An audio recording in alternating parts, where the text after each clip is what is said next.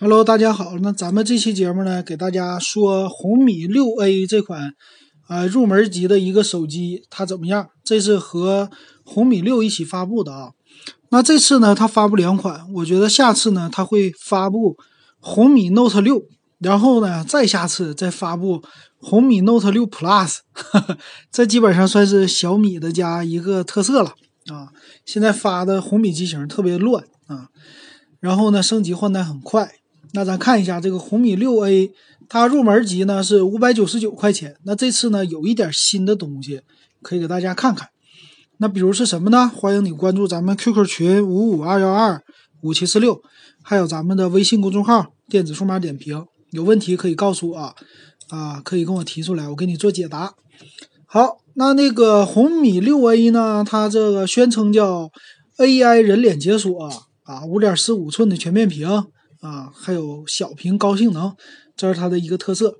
从外观上来说呢，它是保持了和红米六差不多的一个外观啊。前前面板呢，上下都有大下巴，然后左右都有大白边儿啊。可以说，就这个屏幕呢和这个机身来比，就很廉价的感觉哈，很入门的感觉。那背后呢，设计依然是三段式的机身，稍微圆润一些，比之前，但是呢还不算是太好看。然后摄像头方面呢。由红米六的双摄啊缩减到单摄，但是也够用啊，可以。那咱们看一看呗，它这次最大的一个特色呢，是它用了一个全新的处理器，叫 MTK 的 A 二二处理器。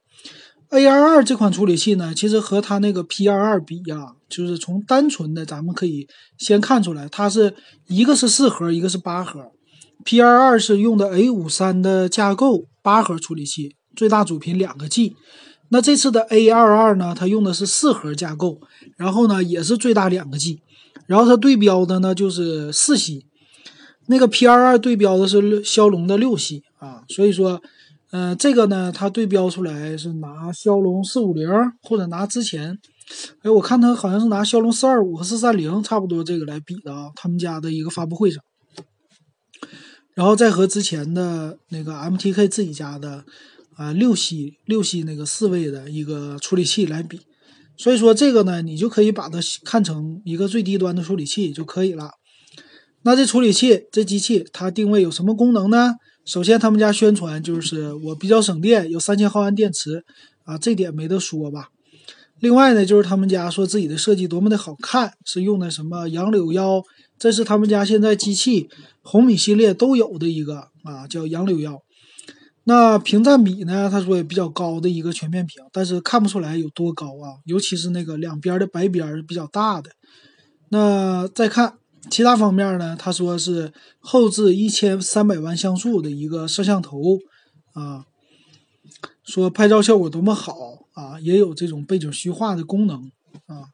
前置呢有 AI 人脸识别啊，什么抬手亮屏啊、解锁呀这些，这些都是通过软件技术层面来。给它解决的，包括什么 AI 实物，这些全都是软件层面来给它解决，然后也内置了小爱同学。呃，可以说呢，就是这个它的这个介绍呢，没什么太多亮点，但是呢，依然就是等于说花五百九十九是最便宜的一个能用米 UI 九的手机，它基本上是算是这种，然后有一个新的处理器，基本上大概就是这样的一个特色了。那看一看它的详细参数，在详细参数上呢，咱们需要关注的是什么呢？啊，处理器咱们就不多说了，但是呢，它的容量也很弱啊，两 G 内存加十六 G 存储的，那支持 TF 卡扩展，最大支持到二百五十六 G。这个屏呢，其实看起来是和红米六的屏是一样的，没什么区别，都是五点四五英寸啊，外形上、大小上都没什么区别。嗯，厚度呢也是八点三毫米，然后一百四十五克，也是和红米六看起来是一样的，没什么区别。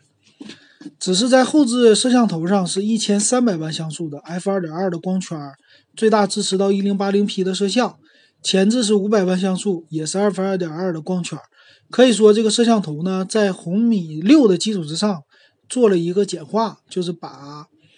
一千两百万加五百万改成了一个后备的一千三百万，基本上就是这点弱化。其他方面也是全网通五点零，然后是双卡槽的一个设计，所以是三选二的一个卡槽。同样呢是单频 WiFi，然后是蓝牙4.2的系统。机器的后置的设计也是，麦克风呢这次放在了后背的背盖上啊，然后呢背盖上缺少了指纹识别，所以这点也是它阉割掉的一个功能吧，把指指纹识别给干掉了。其他方面就没什么了。那它的售价呢？入门的售价是五百九十九块钱啊，两 G 内存加十六 G。那它和小米呃红米的六，它们之间呢差了两百块钱。嗯，差的是什么呢？差的是呃一个是 CPU 由八核缩减到四核，然后内存呢由三个 G 缩减到一个 G，存储由三十二个 G 缩减到十六个 G，还有摄像头也缩减了。所以说，你如果买一个超级入门的，我觉得它现在定位呢，也就是小孩机和老人机。这是红米六 A 啊，红米六 A 呢，就是让你有一个什么功能？说我有一个手机，我想只用它来打电话，或者说呢，我就拿它用最基本的入门，别的都不干啊。或者说你送快递，是吧？只是用来接打电话和简单的操作，你可以买这手机。但是一般人来说，差不多给初中生以下的孩子买也行吧，算是。对于孩子来说，可玩性还是够的。但是其他人来说，还是不如买这个红米六了啊。所以它的定位还是很低端的。然后这个售价呢，一般来说，再降价的可能性不算是太大了啊，因为再低就是四百九十九了嘛。所以基本上就是没什么太大的降价空间了。啊，这种机器呢，它也不用抢购，随到随买。所以大家可以。嗯，只是可以看一看啊。我觉得，嗯，一般来说选择的必要性不太大，因为它的内存太小了。好，那这期咱们的点评就到这儿。